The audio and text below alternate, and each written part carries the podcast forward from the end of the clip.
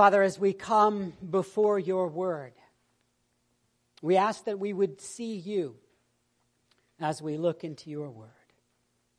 That you would reveal yourself to us, that we would learn of your nature, learn of your love, learn of your power, understand better your plan in the world around us and in our own life.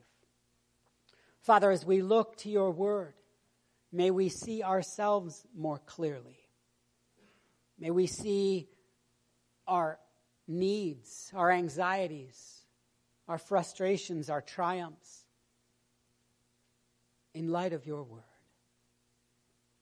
Father, as we look to your word, may we see how your beauty, your brilliance, your love, your power can satisfy all of our needs and give purpose and direction for our lives. Lord, help us by the power of your Spirit to be receptive to your word. In Jesus' name we pray. Amen. We continue on in the summer Psalms and Proverbs. This morning we'll be looking at Psalm 54, and I'll be reading that for you. I made the mistake uh, of not including the superscription. I apologize for that uh, in our text this morning. Uh, so I'll read it, and then you will see when I hit verse 1.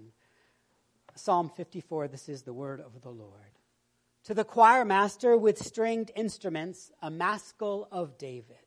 When the Ziphites went and told Saul, Is not David hiding among us? O God, save me by your name and vindicate me by your might. O God, hear my prayer. Give ear to the words of my mouth.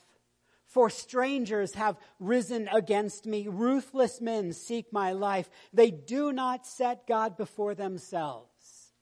Selah. Behold, God is my helper.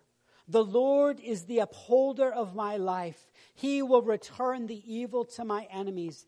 In your faithfulness, put an end to them. With the free will offering, I will sacrifice to you. I will give thanks to your name, O Lord, for it is good. He, for he has delivered me from every trouble, and my eye has looked in triumph on my enemies. The word of the Lord. You may be seated.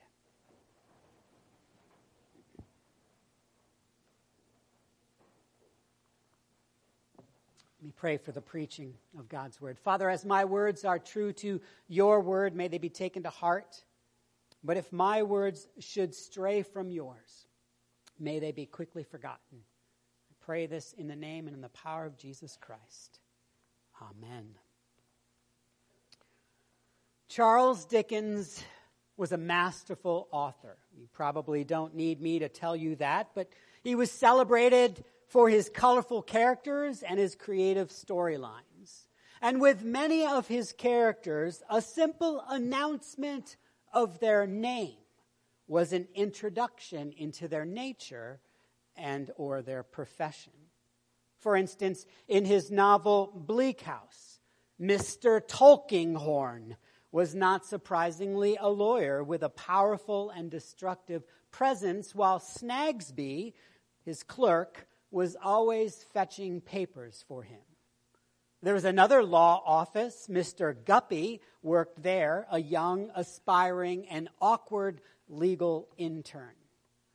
Mrs. Flite was a collector of birds and flighty herself, while Mr. Smallweed was a collector of minor curiosities and a packet of secrets that spread like dandelions. Esther Summerson, she brought sunshine and hope to the beleaguered Jarndyce family. What's in a name? with Dickens plenty. And in the same way, throughout the Older Testament, uh, we see that as well.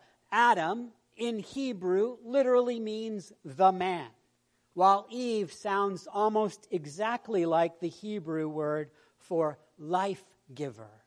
Joshua means savior. Abraham, the father of many people. Naomi means pleasant, and we could go on.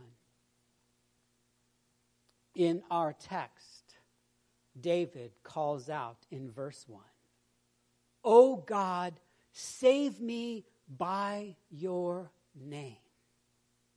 I hope that when you're reading your Bible daily or throughout the week, you don't get so comfortable in your reading that you overlook curious phrases like this one. David is expecting saving, which he is in dire need of, and he's expecting the saving to come from the name of God. He's not first asking for God's power or might or wisdom. He's rather voicing to God the understanding that salvation can come to David simply in the name of God. Before we get too far down that line of thinking, let's back up for a moment and remind ourselves of what it is that David needs saving from. As I said, this, uh, this psalm is one of 13 that has a superscription with a historical reference, a background to help us understand this psalm in its immediate context. Uh, again, the latter part of that superinscription writes A maskil of David when the Ziphites went out and told Saul, Is not David hiding among us? I appreciate Derek Kidner's remark that it was hardly surprising when Doeg the Edomite turned on David in 1 Samuel 22. Uh, that story David reflects on in Psalm 52. The Edomites were enemies of Israel, and while Doeg feigned loyalty to Israel and even loyalty to David for a while, when the opportunity came, he quickly turned on David. But when the Ziphites went and told Saul, Is not David among us? When they betrayed David, it's a different matter. Ziph, you see, was in the hill country of the region of Judah's inheritance. Like David, these inhabitants all descended from Judah. In other words, David is here betrayed by his own kinsmen. For Samuel 23 tells the story of the locals in a border town asking for some help against raiding Philistines, and they asked David and his mighty men, and sure enough, he saves the border town. After he saves them, they send report to Saul that David is there. David flees from that town into the hill countries, and now the Ziphites have reported to Saul. Up until this point, it seemed that David may have taken it for granted that immunity or protection uh, would be provided for him in the territories of Judah, but no longer.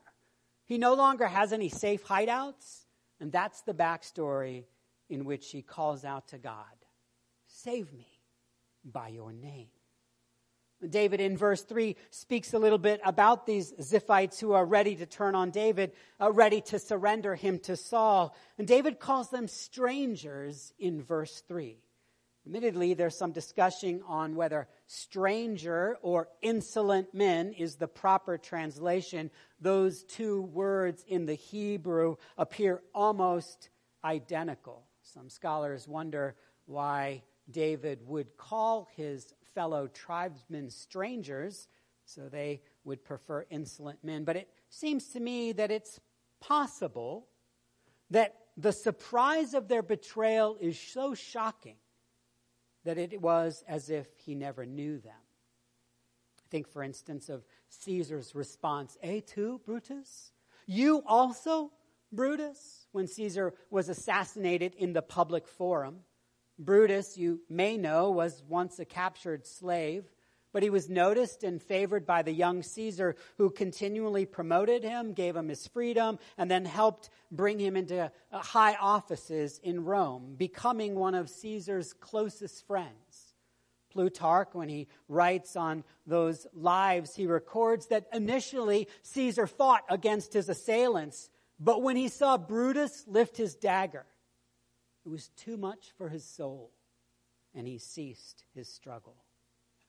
Perhaps that's the feeling of complete betrayal that David felt. And his so called kinsmen were now strangers. If insolent men is the preferred translation, we have an almost exact verse in Psalm 86:14. In that psalm David declares, "O God, insolent men have risen against me. A band of ruthless men seek my life and they do not set you before them." That term insolent fits with the last phrase of the verse. They are insolent. They have no regard for God. They have not set God before him. That's the charge that David levels against them. It's a twofold charge, actually. First is that they are seeking his life, and secondly, that they do not set God first. David's aware of a correlation here. Those who don't set God first in their lives, that they don't live for God's glory, they don't care about God's plans or intentions. They are simply and regularly living for themselves, chasing after their own interests. Unable to see or unconcerned with what God is doing, they will eventually find themselves fighting against what God is actually doing. The townspeople of Ziph, thinking of themselves, hoping King Saul stays in power, were turning David over for their own interests. They, we, may think that at times we're neutral, we just don't care. But in fact, we find that we are opposed to what God is doing and become ultimately enemies of God. See what's happening in the background of our story in 1 Samuel 23 in that narrative, right before we read that the Ziphites go to Saul to tell on David, Jonathan, one of Saul's own son, actually meets secretively with David. 1 Samuel 23, verses 15 to 23, speak of that. Saul, Jonathan, knowing that Saul is trying to find and kill David, comes to David and encourages him with these words in part. He says, Do not fear for the hand of Saul, my father. My father shall not find you. You will be king over Israel, and I will be next to you. Saul, my father, knows this. End quote. Then the text tells us in 1 Samuel 23 that the two of them, Jonathan and David, made a covenant before the Lord. Jonathan, you see, set the Lord first before himself. And so he could see what God was doing in and around him. Saul, who at this time thought only for himself, refused to see or couldn't see uh, what God was doing and how God could be shaping his life. Instead, he fights against what God is doing. And so Saul and his army have come out once again to destroy David, and David is running out of hiding places. It was in that need that David calls out to the Lord to save me by your name. Notice the second half of verse 1. It parallels the first, and vindicate me by your might. In Hebrew poetry, it's very common for the uh, use of parallels, where the second half of a verse explains or fills out or complements the first half. You learn more about one section by seeing the second section. So David uses this parallel pro- approach throughout this entire psalm. Every verse gives an example of it, but there are a few extra phrases that would then stick out. When they don't match that pattern, they'll capture your attention. The first example of that is in verse 3 For they do not set God before themselves. So the saving that David is hoping for is not to just get me out of this jam when he says, Vindicate me by your might, but rather that God would clear his name. David has been charged again and again with plotting against the life of King Saul, and his various attempts to show that he was loyal to Saul, that he would never lift a hand against the Lord's anointed, fell on deaf ears and blindness. Saul was simply determined to destroy him. And so David calls out to God in prayer, verse 2, and he pleads that God would listen to the words of his mouth. Old Testament scholar Marvin Tate captures David's plight beautifully when he writes, The worshiper confides in the superior power of, or in the superior power of God at a time when he has nothing to expect from the power of man. David is failed now by his own tribe. He's a persecuted individual, and he turns to the Lord in worship and petition, calling on the name of the Lord for saving. Tate also remarks that Israel is to worship wherever God places his name. And so David calls on the name of the Lord in his distress, and in doing so, his perspective changes. When you look at the structure of this psalm, you'll notice in verses 1 and 2, uh, that's David's cry out to God. Verse 3 is a description of the reason for his distress. And then it ends with the realization that these men, the ones who are out to get David, do not value God. God is not at the forefront of their thinking.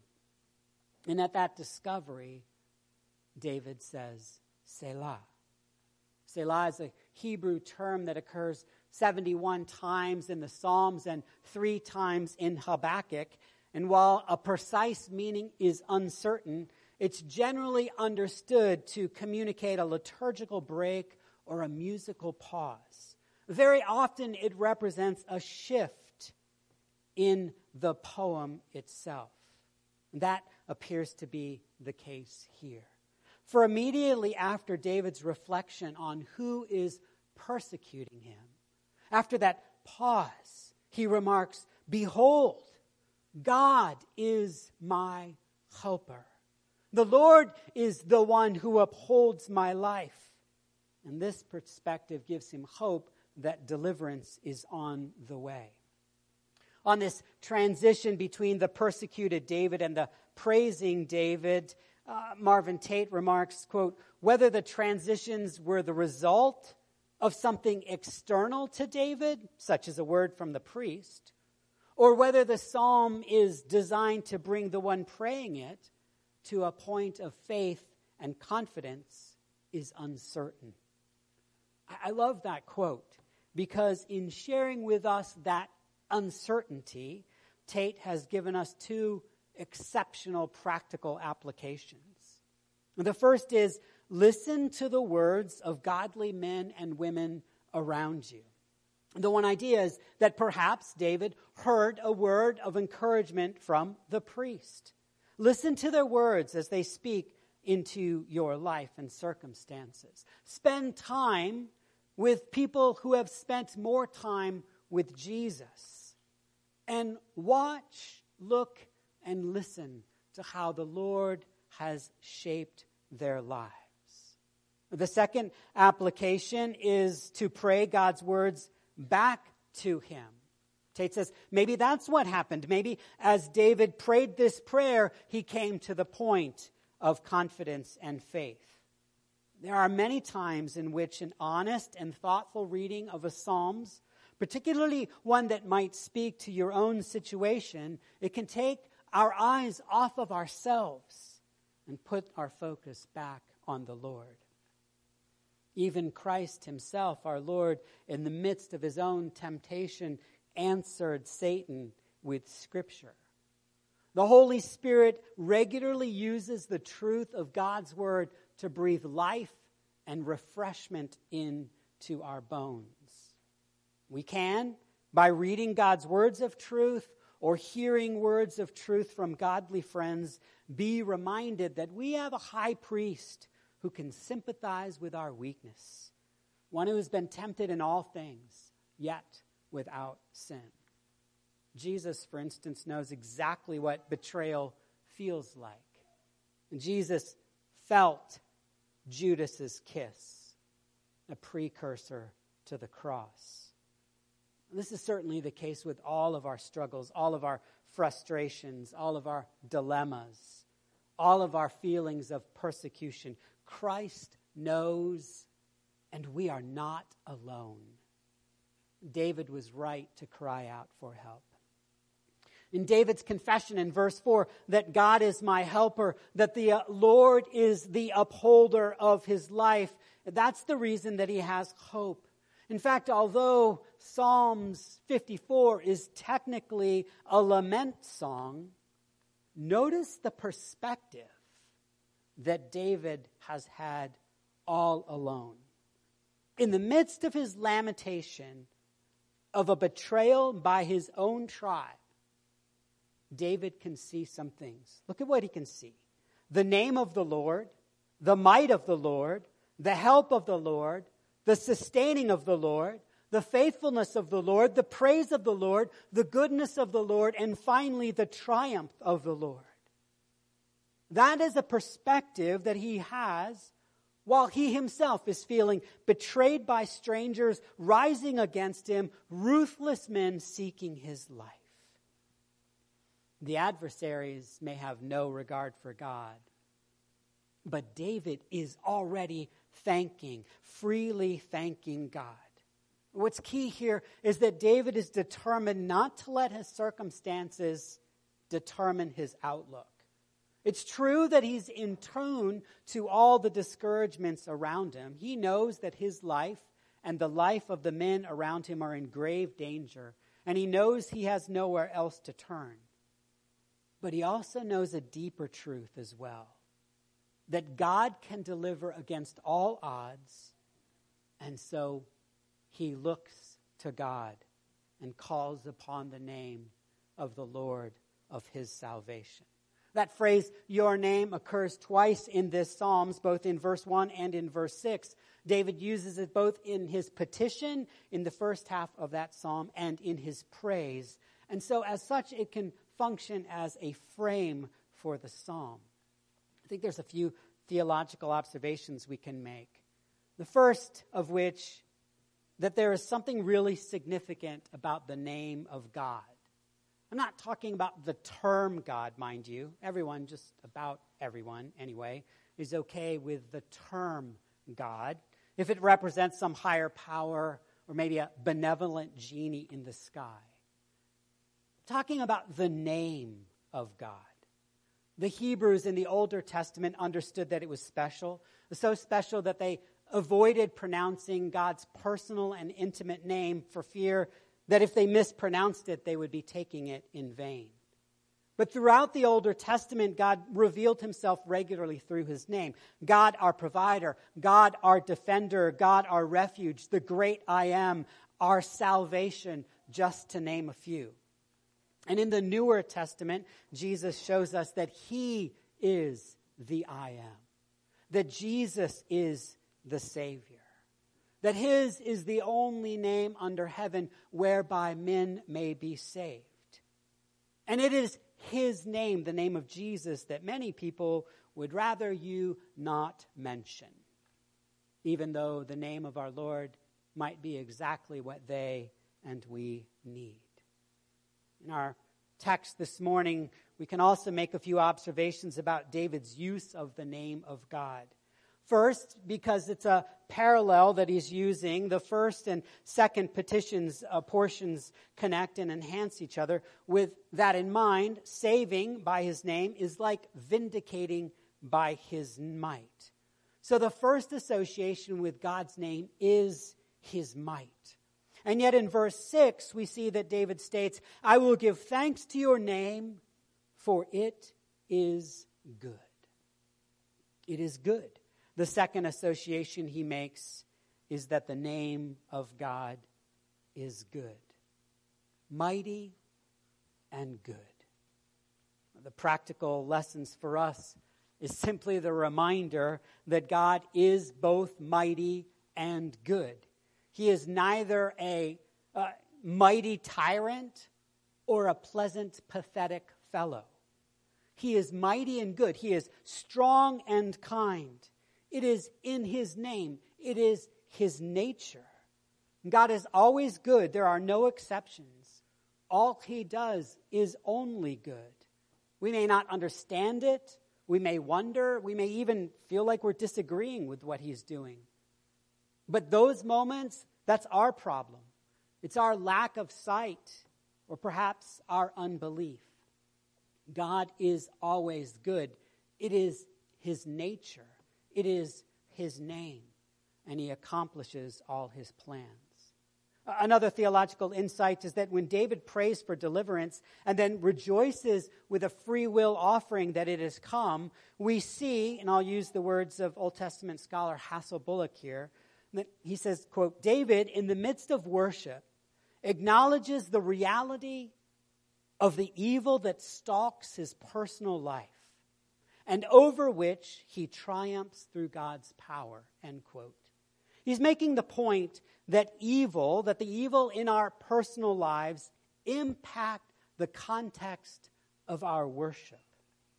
Now, we often try to segregate portions of our life. This is what we do on Sundays, and this is how we live the rest of our lives. Or I can look like this in church or uh, among certain people, but the rest of the week or at other times I fret and worry and fuss all the day long.